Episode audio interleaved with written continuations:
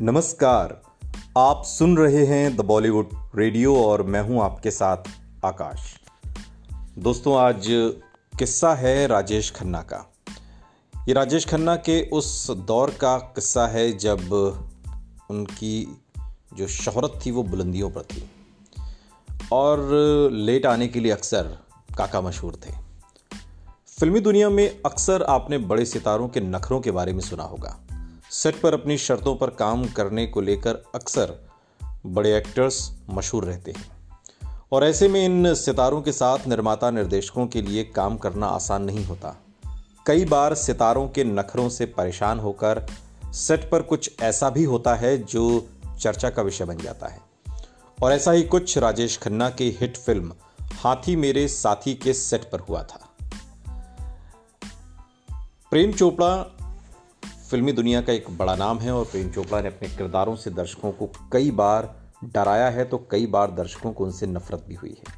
प्रेम चोपड़ा ने इंडस्ट्री के कई बड़े सितारों के साथ काम किया और इनमें से राजेश खन्ना के साथ भी उन्होंने कई फ़िल्में की हैं। और प्रेम चोपड़ा ने हाल ही में एक इंटरव्यू दिया और इस इंटरव्यू में राजेश खन्ना और फ़िल्म हाथी मेरे साथी से जुड़ा एक किस्सा शेयर किया। निर्देशक एम ए थिरुमंगम ने 1 मई 1971 की फ़िल्म हाथी मेरे साथी वो लेकर आए थे और फ़िल्म को चिनप्पा देवर ने प्रोड्यूस किया था। और ये फ़िल्म कामयाब भी हुई थी। फ़िल्म में राजेश खन्ना के साथ तनुजा, मदनपुरी, सुजीत कुमार आदि लीड रोल में थे और फ़िल्म निर्माता चिनप्पा चूँकि समय के बड़े पाबंद थे, साउथ से आए थे और पहली बार हिंदी फ़िल्म बना रहे थे। और हमेशा जो शूटिंग थी शूट सही समय पर शुरू करने के वो पक्षधर थे और करते भी थे।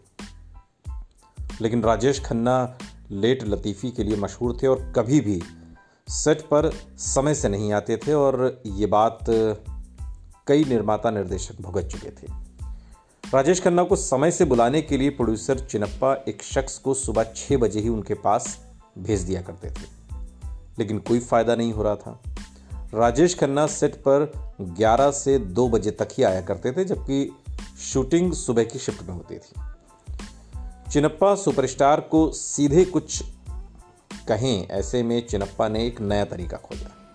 जब राजेश खन्ना सेट पर पहुँचते तो वो एक शख्स को पीटने लगते और चिल्लाते कि तुम्हें समय की कीमत पता नहीं क्या?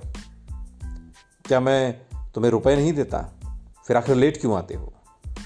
और कई बार ऐसा होता और ये देखकर राजेश खन्ना समझ गए कि ये सब कुछ उनके लिए हो रहा और इसके बाद वो सेट पर, चिनप्पा के सेट पर कम से कम समय से आने लगे और फिर हाथी मेरे साथी की जो शूटिंग थी ये समय से पूरी हुई। इसके बारे में एक और किस्सा मशहूर है कि फ़िल्म हाथी मेरे साथी, जो कि दक्षिण भारत में पहले फ़िल्म बन चुकी थी और चिनप्पा देवर हिंदी में उसको पहली बार बना रहे थे। तो इसकी जो कहानी थी, वो इस कदर उलझी हुई थी कि राजेश खन्ना उस कहानी पर फ़िल्म बनाने को तैयार नहीं थे फ़िल्म में काम करने को तैयार नहीं थे। लेकिन चूँकि उन्हीं दिनों उन्हें आशीर्वाद बंगला खरीदना था और एक आ, मोटी रकम उन्हें चुकानी थी और पैसों की उन्हें सख्त ज़रूरत थी। ऐसे में राजेश खन्ना ने फ़िल्म तो साइन कर ली लेकिन कहानी को लेकर वो संकट में आ गए।